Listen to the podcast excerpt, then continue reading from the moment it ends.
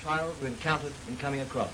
Well, I'll try to give you some of the highlights. I took off the famous Harbor Grace runway at dusk, about 7.30. I flew for a couple of hours while sunset uh, lasted, and then two more hours as the moon came up over a bank of clouds. I had fair weather for four hours. Then I ran into a storm, which was one of the most severe I have ever been in. I milled around in the storm here for probably an hour and would kept my course. I had been troubled, my exhaust manifold burning through all night. A weld broke shortly after Harbor, and I could see damage as I found thunderstorms probably three or four hundred miles off the island. I believe I saw land first about the middle. I decided to come down any of the best of the past. I got down without any trouble and to the Prize Farmer Cottage. After receiving a real Irish welcome, I took a Paramount plane, London, and there received a real English welcome. Amelia Earhart and her navigator Fred Noonan have come to grief in their perilous round the world flight. Several hundred miles from Howland Island in the mid Pacific, their great plane, fitted out as a flying laboratory, is down. Stranded on a coral reef, it's believed, from fragmentary and weak radio calls for help. Up to that point, their globe circling trip their hops from continent to continent had been a triumph of flying and air navigation. Coast Guard cutters and Navy ships and planes are rushing to their aid. Among them, the aircraft carrier Lexington, under forced draft from San Diego with 72 planes aboard. The two intrepid flyers missed the tiny dot that is Howland Island in their 25 mile hop from New Guinea and were forced down by lack of fuel. For hours, their plight was a mystery, a mystery of world concern. But the Coast Guard cutter Itasca is now reported near them, certain that they are still safe and sound.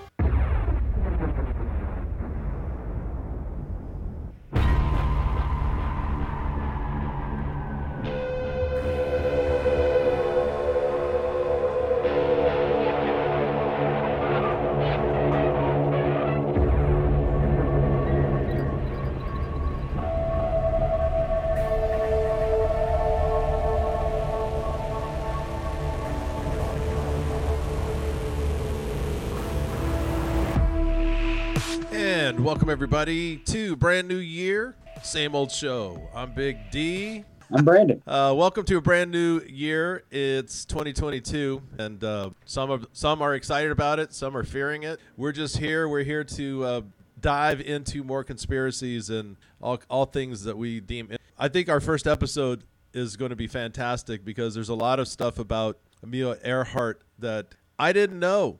And I'm, I'm probably like most people. I knew the, the basic facts, and that was about it. I knew she had disappeared. I'd read, you know, some articles about it, and and there's all kind of theories out there. And then there's supposedly a picture that she's in it, and then it debunked. So we, we got a lot of rabbit holes to go down on this show. But first, you can always email us at downtherh at protonmail.com. And we want to thank our friends at fringeradionetwork.com. Hey, Brandon. Yes. We before we get into today's show, there's one there's a conspiracy out there, and it actually popped up on our Apple podcast uh, reviews. We we we got it. we got to get to it. What is it? There is a uh, there's a review there's a review. I'll, I'll read it. There's a review from a listener, and this came in on December twentieth, twenty twenty one, and the user's handle is crotch goblins. They gave us a one star review. Fair enough. We're not you know everybody has their own opinion as to how mm-hmm. things go. But the headline of the review says brandon can't read. And then below it says you're a terrible host. You can't read. So there's this now we have a conspiracy theory out there that you never learned to read that you can't do it Well, I, I hope I did. I mean, that's usually how I do my research. I mean, I do listen to a lot of things on my research and watch a lot of videos, but I also do a lot of reading. So, uh, Well, I'm pretty I sure think- I do know how to read. I so. think you need. Here's what you got to do. You're gonna have to pull something up right now and, and read uh, just a couple of sentences because so far it's theory. I mean, we don't know that you know how to read. You tell us you do, and you and you you say. But I've also Sure. heard you say you you listen to podcasts and you watch YouTube and you do. So we don't really know that you know how to read. I think we need to get that's this. true. I mean, here, I'll pull one up now. This is one of the articles I had open for today. So, Okay. And this was one I wasn't really going to go down this theory because it's a little out there. But uh, let's see. Uh, let's start with perhaps the most ridiculous. She was rescued Hollywood style at the last second, just before the Lockheed Electra plunged, into the Pacific Ocean. Her rescuers, according to the New Dimension blog, a race of benevolent people called the Agarthian, Agarthians, who lived inside the Earth, which, by the way, is hollow.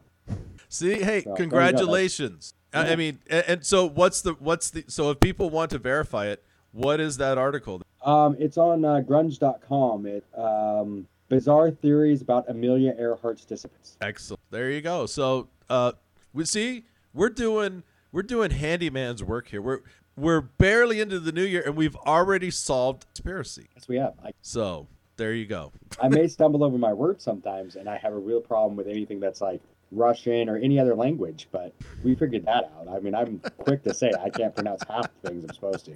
I can read, I just can't pronounce any. I just thought it was hilarious, and I, I just like I've seen him read. So to make a definitive statement like you can't read, I, I thought well maybe this is one of Brandon's old teachers. I don't know. It could be, or I mean, maybe it's someone. I mean, maybe someone who had it like co- gobble my cock. I mean, I don't know. I mean, that's their name, cock gobbler. So That, that's I'm not making that part up. Anybody can go to our iTunes reviews, Apple podcast reviews. It's, it's right there. I mean, when you have a name like that, I mean, obviously we know what you like to eat. I mean, and we take KFC, we, but we take you very serious. All right, let's get Yes. into let's get into the uh, the issue at hand, which is fascinating. Amelia Earhart. For those who don't know the story, I, I don't know what to say if you haven't heard of Amelia Earhart, but maybe some people haven't. She was a famous, very very famous aviatrix in the 30s, and the, Yes. let's put on a time machine helmet for a moment. Let's just go back. We were talking about women and men flying during this time. This was a completely this was before commercial aircraft. Nobody this is you could not just go to the airport and hop on a plane. It was post war and a lot of these planes were fairly cheap. And so people would buy planes and they would do what was called barnstorming, where they would go around and do air shows and do crazy tricks. And then some would buy them and modify them. And they were trying, there was this kind of like the great space race. During this time, it was the aviation race. Everybody was trying to break any and every record that stood. And it was equal opportunity. There were a lot of female pilots. And a lot of the female pilots were actually really good. they, they weren't. I mean, that's one thing a lot of people. I and it sounds bad to say this. I assumed like Amelia Earhart was like the first per, first woman to get a license and all that with everything that they always talked about with her. She was, I think they said the 16th woman Yeah. to get a pilot's license. and all the research that I've done, she was not not the best, not even up there, not even close to being one of the best pilots of the day. No, but she was marketable. That's the key, and that that that's what I think we really want to get into. This appearance, her is Amelia Earhart. If you really if you really look into it and you dig down into it, is a fabricated celebrity, and Yes. it, it all started with, and oddly enough, we did the whole Lindbergh baby thing, but it started with Charles Lindbergh. Charles Lindbergh became a a sensation, a celebrity, and Putnam Books they were marketing in on Lindbergh like crazy. They they published his first book. They put him on speaking tours. They had they basically had him going all over the country, and and and everybody was making a ton of money, and he they were he was a major celebrity. And with the rise of the female aviators, he decided he needed a female, com- you know, companion to to Lindbergh. He needed somebody else he could market, and so through some diff- some weird circumstances of of he had some friends who knew of Amelia Earhart, and they thought she looked a lot like Lindbergh. They even called her Lady Lindy. And she sort of had this boyish kind of look, but she was also feminine at the same time and they thought, oh yeah, this is this is who we want to market. And so they started funding all of her all of her stuff, created her as a celebrity, and it was all all of everything that she did from the time that she signed on with Putnam was set up by them, pretty much financed by them, or they got her deals, pitch cigarettes and suitcases and mm-hmm. and all this kind of stuff. So they would get her these gigs paid and then she would go do her flying thing. And she even said one time that her whole career was basically uh, they set up a record to break i broke it and then i went around talking about it and advert and that's what she did And that's the thing. A lot of the records that she broke, supposedly, were never there to begin with. they were completely made up Person. Yeah.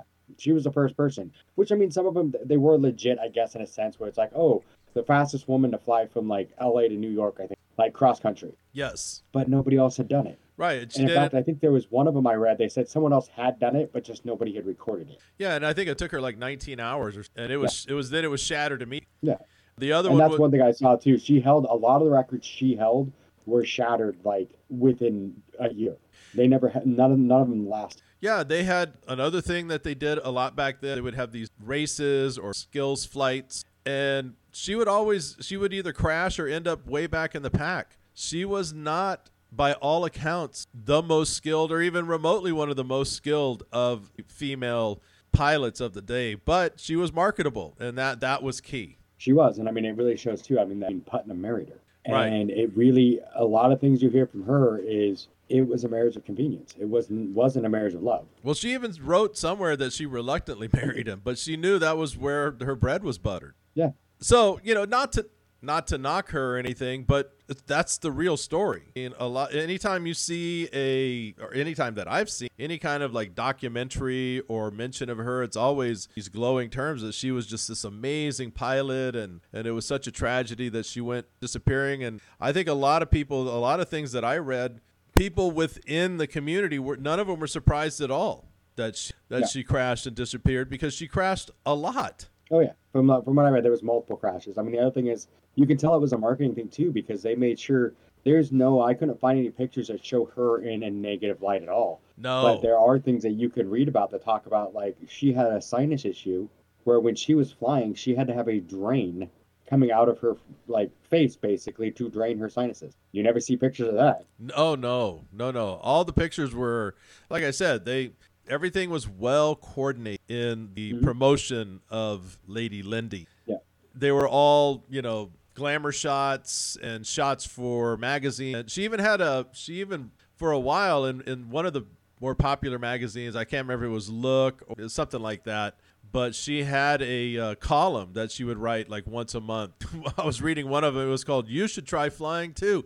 That's how you know. That's how out of the ordinary it was for the average citizen, and that's why they. That's it, we don't get it these days. I mean, there's there's still a little bit of you know like oh you're a pilot. That's but back then they were worshipped. Pilots were absolutely worshipped. They were seen as almost like you know immortals. And like rock stars. They were like like well we look at how we you know look at the not we but our society right now looks at like the Kardashians and the re- reality stars and the rock stars. Those were pilots. Exactly. Yes. Uh, yeah. They could. They, they had ticker tape parades for her. Uh, she was always met with huge bouquet of roses and paparazzi, and people just fawned all over her. It was. Um, it, it was. It was. She was living the life. There's no doubt about it, man. I mean, she she hit the right uh, slot machine, coming out gold coin. Yeah, pretty much. But not everything was rosy because um, she uh, it caught up to her, and I think this is the, obviously this is the flight that did it. But what actually happened has been subject of debate for many, many, many years, and there's been Many years. there's credible theories. There's there's people who believe they absolutely know and they have proof to it. And, and there's I think there's three or four fairly rock solid possibilities that there's enough proof to where if you took it before a jury, you could probably convince them. But then there's some really crazy ones, and I think we should start. I think we should start with some of the crazier ones because before we get into what we think actually happened. Yeah. Well, So- I mean, there's the one that I started reading where you know they say basically uh, people from the center of the earth teleported her right at the last second and saved her. Well, those are the lizard people. Yeah, the lizard people, and they have her down there, and they built a, an entire like species of freckle-faced aviators down in the center of the earth.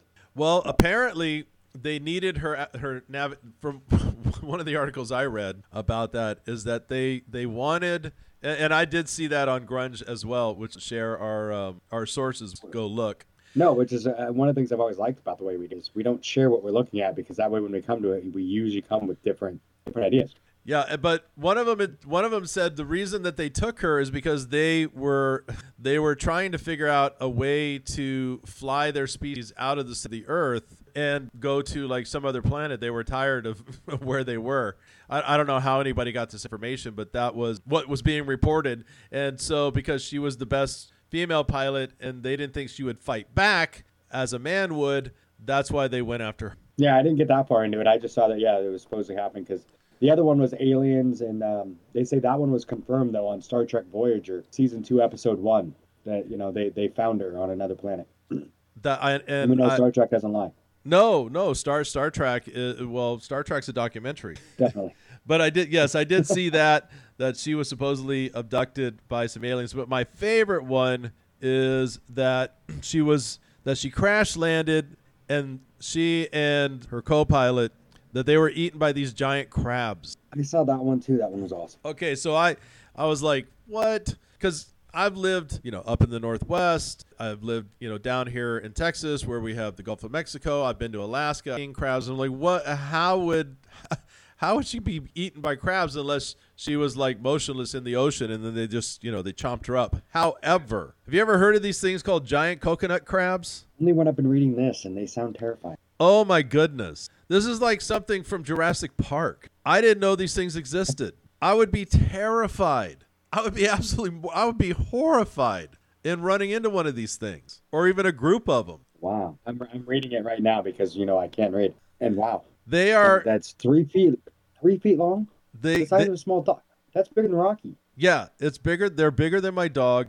They look prehistoric. They have these huge front claws. Just in your mind's eye, take one of the big, like Galapagos Island turtles and a tarantula and marry them. Like put them together. That's what this thing looks like. It is unbelievable. And they climb trees. They're huge. You can make a pet out of one of these things. That's terrifying. But I mean, at least it's still they stick with the story of Nikamaru though. So that they they're the same Nick yeah Nikamaru Maru whatever however that that seems to be a consistent island that they talk about. There's four or five different theories that all have to do with that island. There's a lot. Yeah, I think the general consensus is that is where she ended up because See, that's hard to, but because it's one of those things that I saw a lot of evidence of that too, but then I saw evidence that points to a lot of the evidence that they use actually can be thrown out. But it's one of those depends on which doctor you're talking. We figured out really quickly over the last year or two. Right, right. I mean, she was headed to what's called the Howland Island. If you see, according to when she started laying out the Maydays, and, and it's been confirmed that her Mayday was heard as far away as Canada, Mhm. that instead of going a straight path to it, they veered off and did this like weird, it's almost like they. It's almost like they made like a hammer pattern. If you know, like where the grip and then the head of the hammer because they, they kind of started flying kind of crazy and they're burning fuel like crazy and this there were several islands around this Howland Island and no, as far as anybody's knows they never showed up on Howland Island. Yeah, and that's one of the things. In the, there's one where I was reading a thing where they were talking about the timeline of because a lot of people don't realize this was like the second to last leg. They were almost done. Yeah. They'd gone through like monsoons. They'd gone through. She, you know, as we said earlier, she wasn't the greatest pilot, but she was still a pilot. So she'd gone through quite a bit. They'd gone through enough. But there had been one time before where, and I think it was going into Paris or one of those, going somewhere into the, and I'd have to go and look. But um, where she they, she went to land, and her navigator Fred Noonan had told her to go one way, and she didn't believe him, so she went the other, and she ended up like 30 miles off of where she Well, there's so a, lot of people think that could have been what happened again, where he said one thing and she's like, "Yeah, no, you're an idiot," and went a different way, and that's how they ended up making all the weird, and that's why they're not sure where they were. yeah. Well, the uh, there's also a theory that Noonan, who was her co-pilot, was uh, could have been drunk. Apparently, he had a drinking problem, and I read a lot about that. Yeah, he he had been in some car accidents and he had he had quite the drinking problem. And oddly, if you look at the pattern, if you took it, if you look at the pattern that they took uh, before they disappeared, it, if you ever watch Gilligan's Island, it reminds me of uh, what was that guy named Wrong Way, uh, Wrong Way something. Do you ever watch Oh yeah, I do that. Where he lands on he he lands on the island and he's like some he's some warplane vet or whatever, and that's He has no navigational skills at all. none at all. He has no clue where he's at. And he just flies around in circles. Well, and that's one of the big things I ran into with them in this is one, Amelia Earhart had no navigation. skills. No, she Um, she really That's why didn't. Noonan was with her. Um, he was the navigator. He had the navigation skills. But on the same side of that, they had problems with their radio, and they also had problems with the fact that neither one of them could understand Morse code. So when the Navy was having issues of talking to them, they were using Morse code, and they had no idea what it said. To say they were ill prepared, not an understatement. Oh no, not at all. I I think if, which a lot of people don't realize too, this was her second attempt. The first attempt, she never even made it past the first leg Right. because she crashed the plane. Um, and that navigator was the one who knew what he was doing. He was the one that had set up all the communication. He's the one that knew no Morse code. So when they switched navigators, all of a sudden, all that communication went out the window, and they never changed the plan to say, "Hey, we now have a navigator and a pilot who can't do code." Yeah, there's also a lot of theories that, and I didn't really dive into them too much. That uh, the spy, that she that it, she actually crashed and the Japanese got her, and a lot of that. Uh, most of those, Tokyo Rose. yeah, that she was Tokyo Rose. In fact, her ex, what uh, I think it was her ex husband listened to every Tokyo Rose broadcast and said, "Nah, that none of them." So a lot of those were But that's one of the things. One of those theories says that he said that because the government told him to say that, could be. and they didn't want to give it away. Yeah, it might be. So- I mean, I a lot of seems like most of that stuff was uh, pretty debunked pretty early, which does cause alarm when you're dealing with the government, and all of a sudden everyone's like, "Yep, mm, nope, nothing's here. Move along." Yeah, and, and that's one of the ones that I read a lot of those where it's kind of like I could almost see it. Um, because the one thing is too is there's that picture that everyone talks about, like, oh, you see this picture? This is her sitting on a dock, you know, where the, the Japanese could have caught her. Um, it's been debunked and shown that that picture was taken in 1935. Yeah, exactly. She she crashed in 1937. One of the other weird ones, and I don't know, it- this just makes no sense at all. I don't even know how this became a thing. Is that she actually landed at Guadal- Guadalcanal and became a nurse? I saw that one too. And I don't. I it's like, how did that even start? I don't even understand. She she wasn't a nurse. She, she was never a nurse, I and thought she was earlier in her career, before she became a pilot. she. I don't think was she was. real- uh, she worked in the me- medical, but it wasn't an actual nurse. I. Yeah, Uh, exactly. She was a helper kind of thing. Right. Yeah. She was like, a, I don't know, any striper or whatever it was back then. Yeah. Rumors started circulating in the 40s that uh, she was helping wounded soldiers, and apparently, some wounded soldiers claimed to have seen her, but they said no, they were hallucinations, that they, they were actually suffering from malaria. So, which is possible.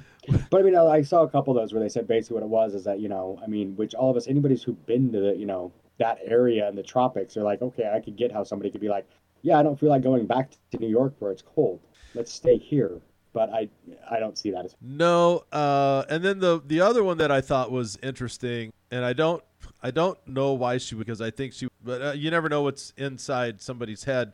There's a strong rumor that she faked her own death because she was tired of being a celebrity. According to this art, I could see that. according to this article, it says rather than have to face hordes of admirers upon arriving back in the U.S., Earhart simply decided to fake her own death instead of becoming a full-fledged celebrity. A lifestyle that author Joe Klaas claims Earhart never wanted. Although I find that hard to believe because she, she could have said no at any time. Yeah, I, believe that. I mean, it's one of those things. I think it's one of those. I think I could see where you hear some of the celebrities that you know want it, and then all of a sudden once they get it, and they're like, "Yeah, I don't like the the, the fact that I have no privacy. I have nothing like that." But not to sound back, back in the 30s, you could have dis- she could have disappeared without doing this. Oh, easy. So it would have been easy for her just to say, you know, I'm done. I'm gonna move, you know, out to the middle of Wyoming, and nobody would ever find her. right. Oh yeah, easy. Uh, she could have lived in Manhattan in an apartment and just disappeared. Yeah. Uh, they claim So I mean, to go through this whole thing is just that that seems ridiculous. pretty elaborate. Elaborate. Uh, according to this author, Joe Gervais, Earhart changed her name to to Bolam to protect herself from the public eye, not for national security reasons. After the release of a book in 1970, there was a actual lady named Bolam sued the author and his publisher for prop- propagating a myth. And according to USA Today, the book was pulled from the shelves. Both parties settled out of court for an undisclosed sum. So they claim to have found Amelia Earhart alive uh, as this lady named Bolam and ha- started hounding her. So Yeah. much so and, that the author never, even though they, they settled out of court and they had to, pull the books, the author never came back. He never backed down from that. He swore till his death oh yeah, he- she was Amelia Earhart. yeah, he you're right. He never recanted. He was like, nope, I'm sticking with it. And I've seen pictures, and it's there's It's a not a- couple facial features that I'm like, I see it, but other ones I'm like, maybe with a little plastic surgery.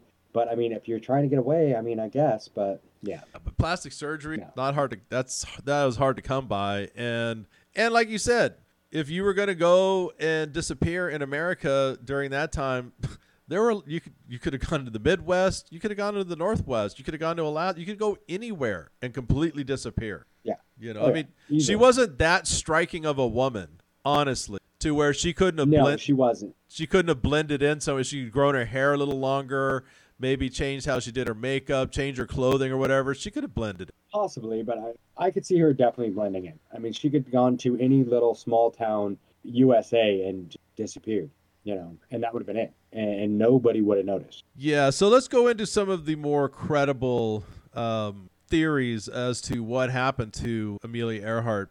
And I think the you keep you you've mentioned this one island that um, and we're having troubles we're having trouble pronouncing it. It starts with a K. With a K, the one I saw was an N, Nikom- Nikomoru. oh, Nik yeah, Nikomoro or Moru.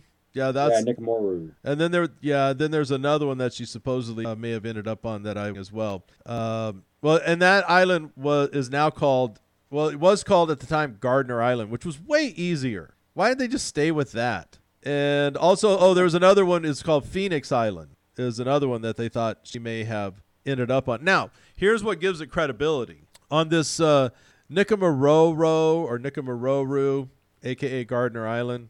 In 1940, a search party found a human skull and a skeleton on the island. The bones were removed to Fiji, where a British doctor, David Hoodless, measured them and concluded that they were bones of a short middle aged man, presumed ca- a castaway. Er- Earhart's height had been listed at 5'7 or 5'8, and the bones have sus- subsequently been lost, making a modern study of them impossible. I mean, we find this a lot with stuff back then. Things get misplaced. They, whoops, we can't find them. Oh, they disappeared. But here's the problem with that. I watched a, a pretty decent documentary on it, and there's a there's an article that was written in Anthropology. Uh, I think it's Anthropology Today or Anthropology something. It's a magazine I would never read, but it's all about anthropology. It's the Bible of anthropology, and using modern tools and modern anthropology tools. There's a famous scientist who retook this case on, and the problem he said the problem this guy this doctor that uh, this David Hoodless was completely wrong on all accounts because he was comparing her, her bones to people who were um, to men of a certain age range and from a certain place that was not it wasn't like the average. It wasn't the it wasn't the common height. And she was a little taller than your average woman.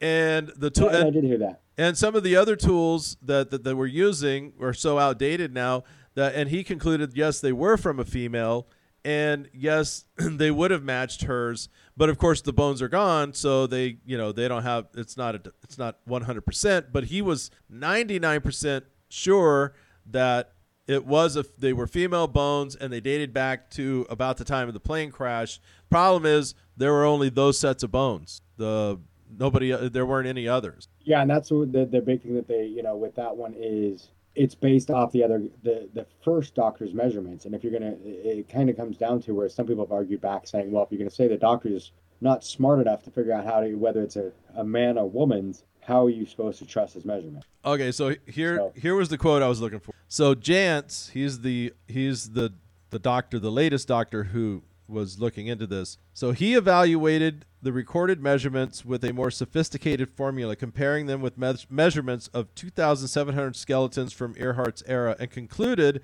that her bone length, as estimated from photographs, most or more closely resembled the bones found than 99% of the reference sample. In summary, Jantz wrote that his observations, quote, strongly supports the conclusion that the Nikumaroro bones belong to Amelia Earhart. So he was pretty convinced. He was. I mean, he was pretty convinced. But then the, the hard part with, and then one of the reasons why this case will probably never be solved, no one can find those. Yeah. Those bones are gone. So it's like, okay, cool. There were some bones there, but where are they now? How do we know what those bones? How do we know any of that? And there is another thing where a lot of people don't realize too is uh, on Nicomaroru. I hate that. Just we'll just, Um, we'll just go with to Nicomaroro. Nicomaroru. So on that one, Let's call it Nick. Nick the was- Island. Nick. It's just Nick Nick. Island. There we go. There was a, a boat that had crashed ten years prior to, to when she would have crashed. Um, and there was survivors from the or not survivors, sorry, fatalities in that crash that they buried on the island. So a lot of people come back and say that it was might have been one of the you know people who died in that crash that the, the those were the bones. So there are and that's the hard part on this island. A lot of people think this island that they supposedly landed on nobody's ever been there. So they're like oh so if we find anything it must have been amelia earhart no there'd been another boat. In fact they think in one of her last um, conversations one of her last you know uh, transmissions they think that they heard her say the name of the boat that was still crashed and sitting on the reef that's one of the reasons why they think that she was at, the the Nick. Um, and then also there was a Coast Guard station on that base on that uh, island a few years after that. So things that they found, a lot of things are like, oh, we found this. This could have been from Amelia Earhart. It also could have been from any of those soldiers. It could have been from you know those people that died in the, the crash.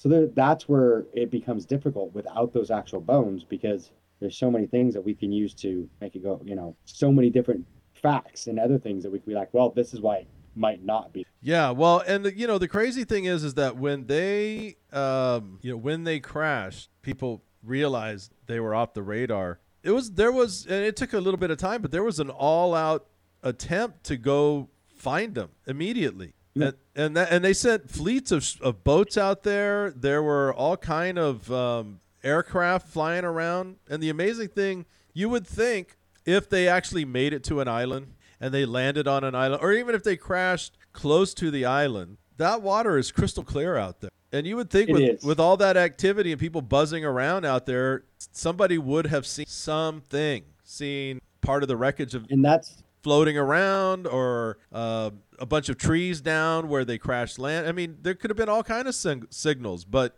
nothing. And that's why they think a lot of people pick Nick, Nick Island Nick um, is because the way it sits, it's the top, you know, just like every island, pretty much the top of a volcano or whatever. Um, it's the very top of a mountain under the, and that mountain's very steep. So as soon as you go off the coral reef that they would have most likely landed on, because this island's tiny. I mean, it's smaller than like, uh, it's tiny. I think it's only like half a mile wide by like three miles long. A lot of those islands and, out there were really, really tiny, really small. So they figured that she would have landed at low tide. She could have landed on the reef, which would have been about low tide would have been about time she they would have crashed. She could have landed on the reef, but once the tide came up and there was an exceptionally high tide two days after she crashed, that could have washed the plane off the reef.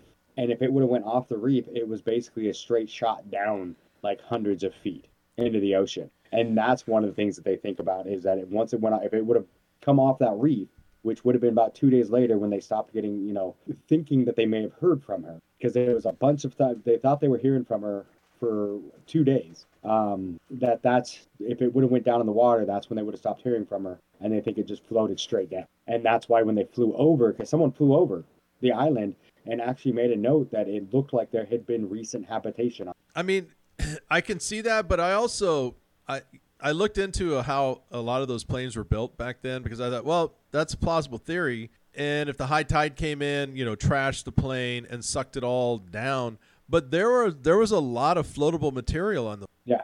And so, like I said, wouldn't there be like an like I know they were out of gas, but wouldn't there be some influence slick? Wouldn't there be some foam floating, some sort of debris? Um, that that's my only question: is how did all of that stuff completely dis- we're talking about an airplane just completely disappearing so and that that is the hard part in this you know that's why you'd almost think that it would had to have landed on because otherwise they would have seen the slick because i mean they even said that it was within the first three or four days um, they investigated an area the size of texas yeah no they had like i said they had several boats out there they had airplanes buzzing all they, they drew a big wide area and they, they had people buzzing and in the air and in the water all over. And I haven't been to that particular part of the world. I've been the Atlantic Ocean, the Caribbean Ocean, way out there, and on islands and stuff. And I know how the tide works. But I would think if there was a if there was a recent wreck that magnitude, something would have been floating. Something there would be debris. And let's say they landed on the beach or they landed in the you know in the trees or whatever.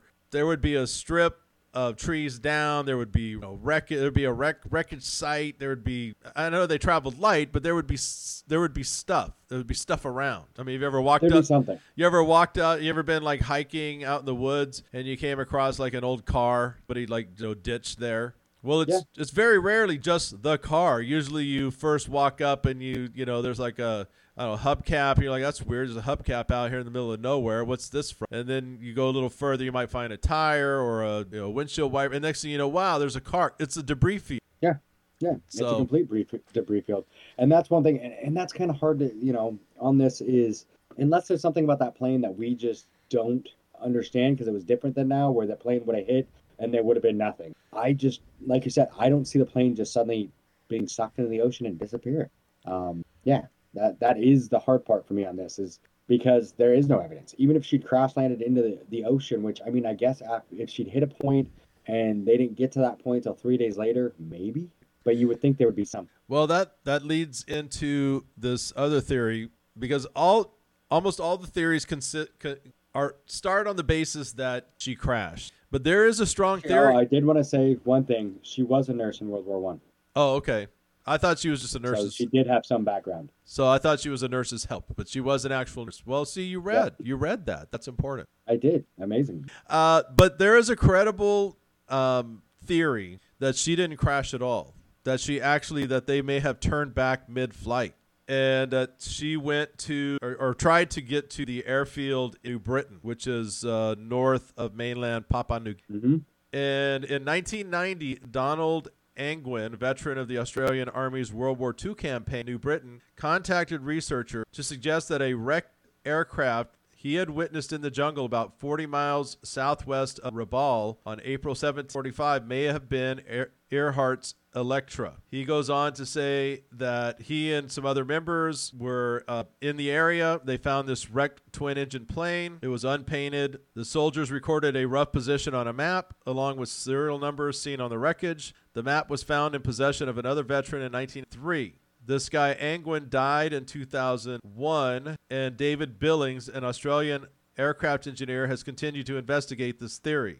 Written on this map was 600 HP S3HI C slash N1055. They believe it represents a 600 horsepower, 450 kilowatt Pratt & Whitney R1340 S3H1 model engine and a constructor's number of 1055, which is an airframe identifier. If that's true, they would be consistent with the Lockheed Electra 10E that was flown by Amelia Earhart. So there's that. That's that's um, you know because that wasn't. I don't think that was published public knowledge at the time.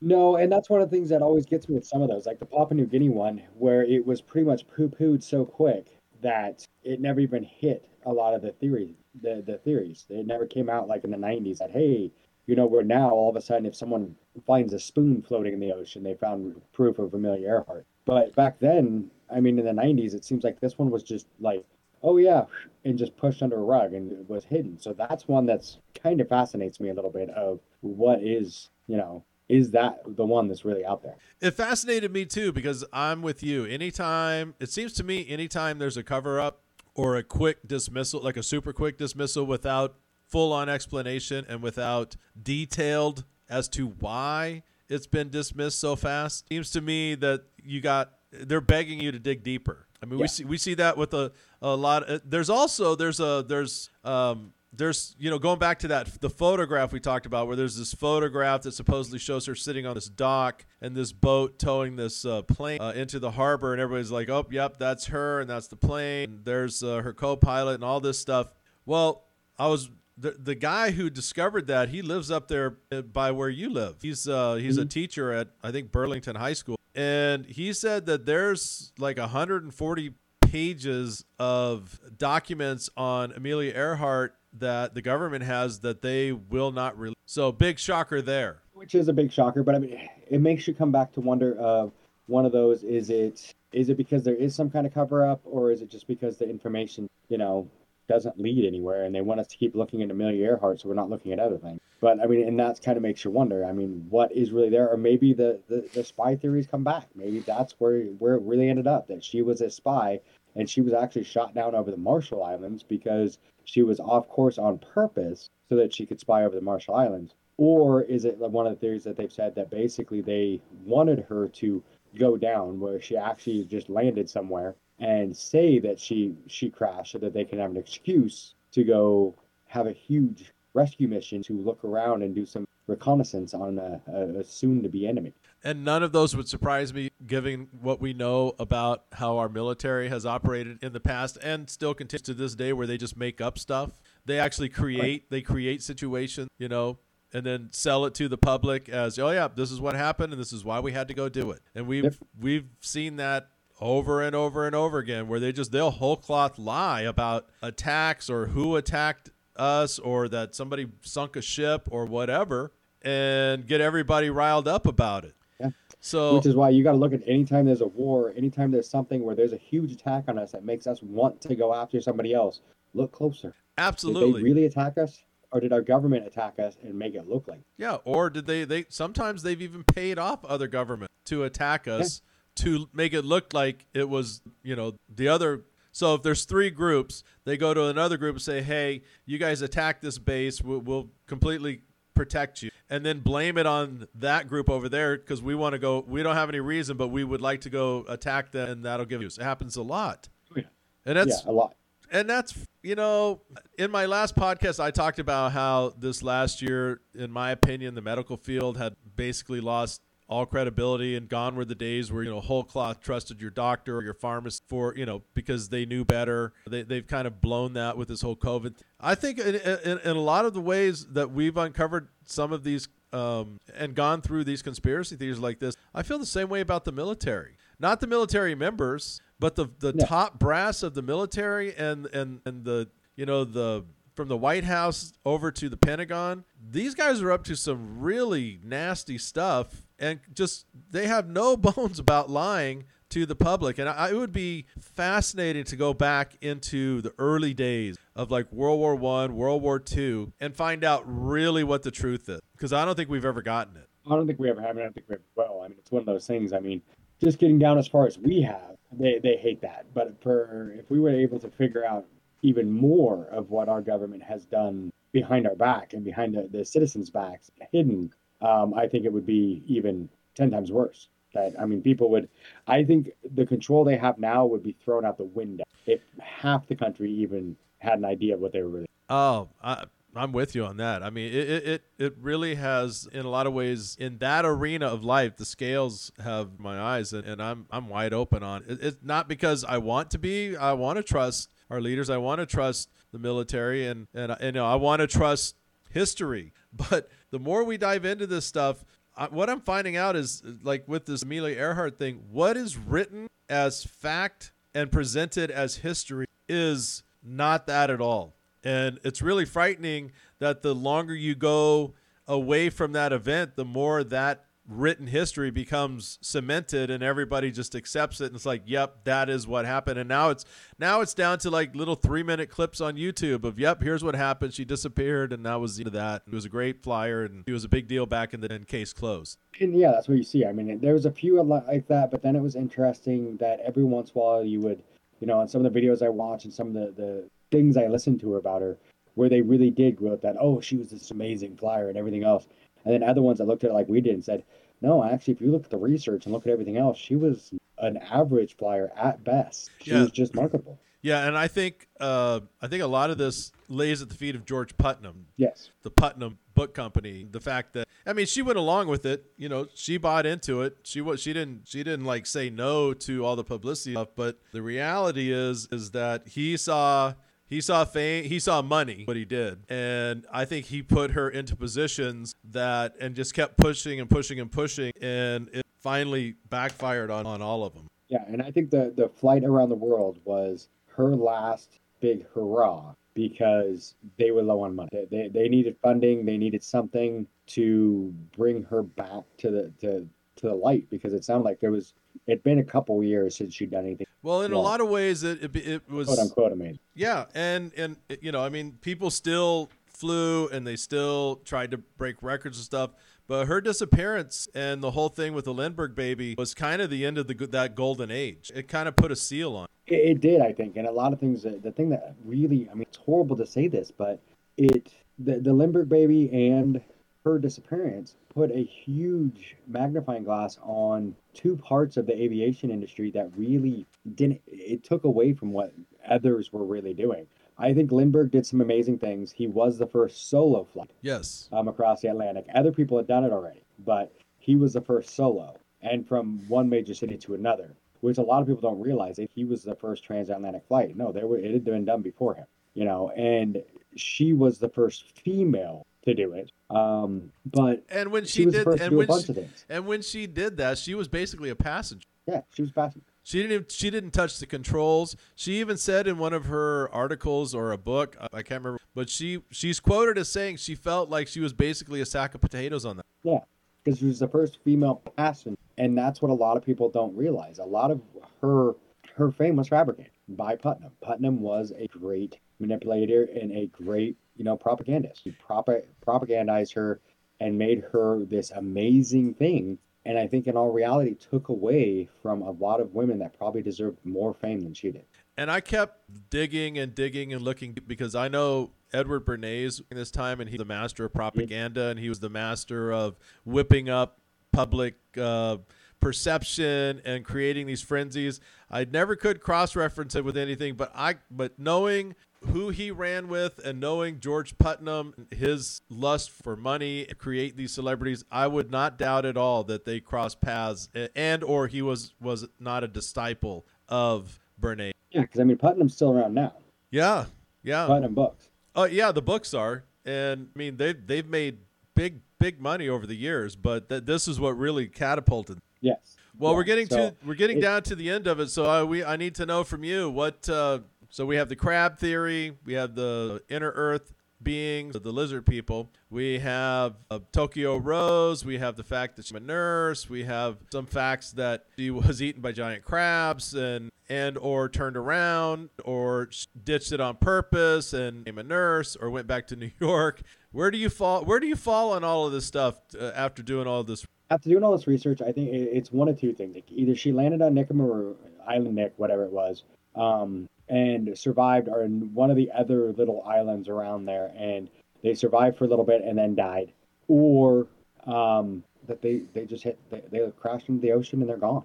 Um, you know, they just happened to hit a spot that you know, and it took long enough. By the time anyone flew over it, that all the wreckage was gone and had sank or whatever, and, or it split apart enough that you know i mean because really think about it when they're flying over unless they were you know down skimming the water and small pieces of that plane wouldn't have been wouldn't have been visible so even if there were small pieces floating they might have missed them so i mean i, I think it was either she just landed and, and died or she crashed they're down at the bottom of the ocean Yeah, I think, in my opinion, of course, we, we weren't there, and we'll we'll probably. I don't think we'll ever know. I think this is going to be one of the great mysteries of all time. I don't think anybody's ever going to get to 100 percent conclusion, but. Just based on my research and looking at the logistics of it, I think same one of two things. One, uh, like I said, I did a lot of research on those planes and what, what how they were built and everything. If they lo- if they truly ran out of gas and they hit the, the water, it would have probably obliterated that plane. And so you're right. There would have, at best there would have been tiny fragments, and we didn't have the technology back then. So somebody flying over who's looking for reflection or a a debris field, unless it was in really shallow water or was on land, they weren't going to find. It. By the time the boats got there, it would have been it could have hit a tide and been who knows where. It could have been in Japan. yeah Uh, so I think that's probably most likely what happened. I, I think based on the eyewitnesses to her Mayday calls, they she they were going down and they knew it. If they if they happened to land somewhere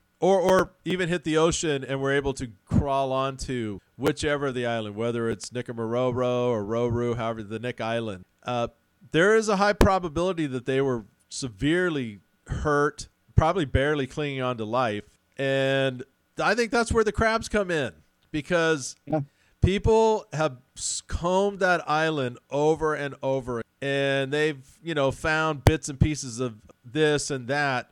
But for two humans to if they made it onto the island and then they died we all know i mean th- th- that's what the mafia does. The mafia throws people you know they go sleeping with the fishes. It's like it's like uh, when people you know want to get rid of evidence they feed it to the pigs. Why? Because they clean up and so and that's exactly what those crabs would have done too and that's exactly what would happen. And so does I don't know that that's happened, that that happened, but I can see that as a high probability. Especially, I've traveled all over the Caribbean. Now I know this isn't in the Caribbean, but I've been to lots of islands in the Caribbean. I've been to Hawaii and stuff, and there's a lot of remote islands out there, and you don't realize how fast you if you don't have fresh water and the sun's beating down or even if it's monsoon uh, you don't realize how fast you dehydrate how fast you lose your senses and and you just there's there's nothing to eat you can't there's water all around you you can't drink it and you're pretty much a goner imagine Yeah, people don't think of it, notice that. And I mean, that's one thing on these islands. Like I said, it wasn't that far across, that wide or that long. yeah so there's nothing And- nothing there to eat No, and there's no fresh water. none I mean, the the the plane that or the the boat that crashed, you know, years before that said when they crashed on the island, they got lucky that it rained, you know, pretty much right after they landed, and that they were able to find some brackish water that they were able to turn into drink, drinkable. Yeah. But other than that, it was they would they would have been dosed. Well, and you know, if they whether they crashed in the water or crashed landed, even if even if it was a fairly safe landing, they were going to be in rough shape. So they're not they're not they're not going to be able to build shelter. They're not going to be able to you know collect rainwater. They're basically sitting ducks. Yep. I think I think that's probably that's in my opinion that's probably what happened. I don't have proof of it, but it's just as good as anybody else's theory. Oh yeah, it definitely is. All right. Well, that's it. We'll close the book on Amelia Earhart, another mystery of somebody who has vanished. And I think we're going to do one more uh, next week, and then we're going to move on to for topic.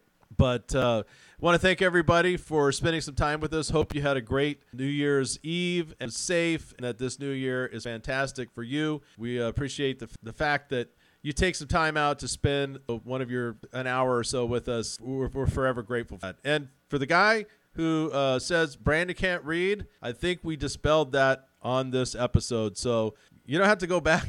You don't have to go back and rewrite your uh, your your review, but you're wrong. So, Yes, yes, I can read. all right. Well, I'm Big D, and I'm Brandon. and email us at downtherh at protonmail.com. We're out. See you later.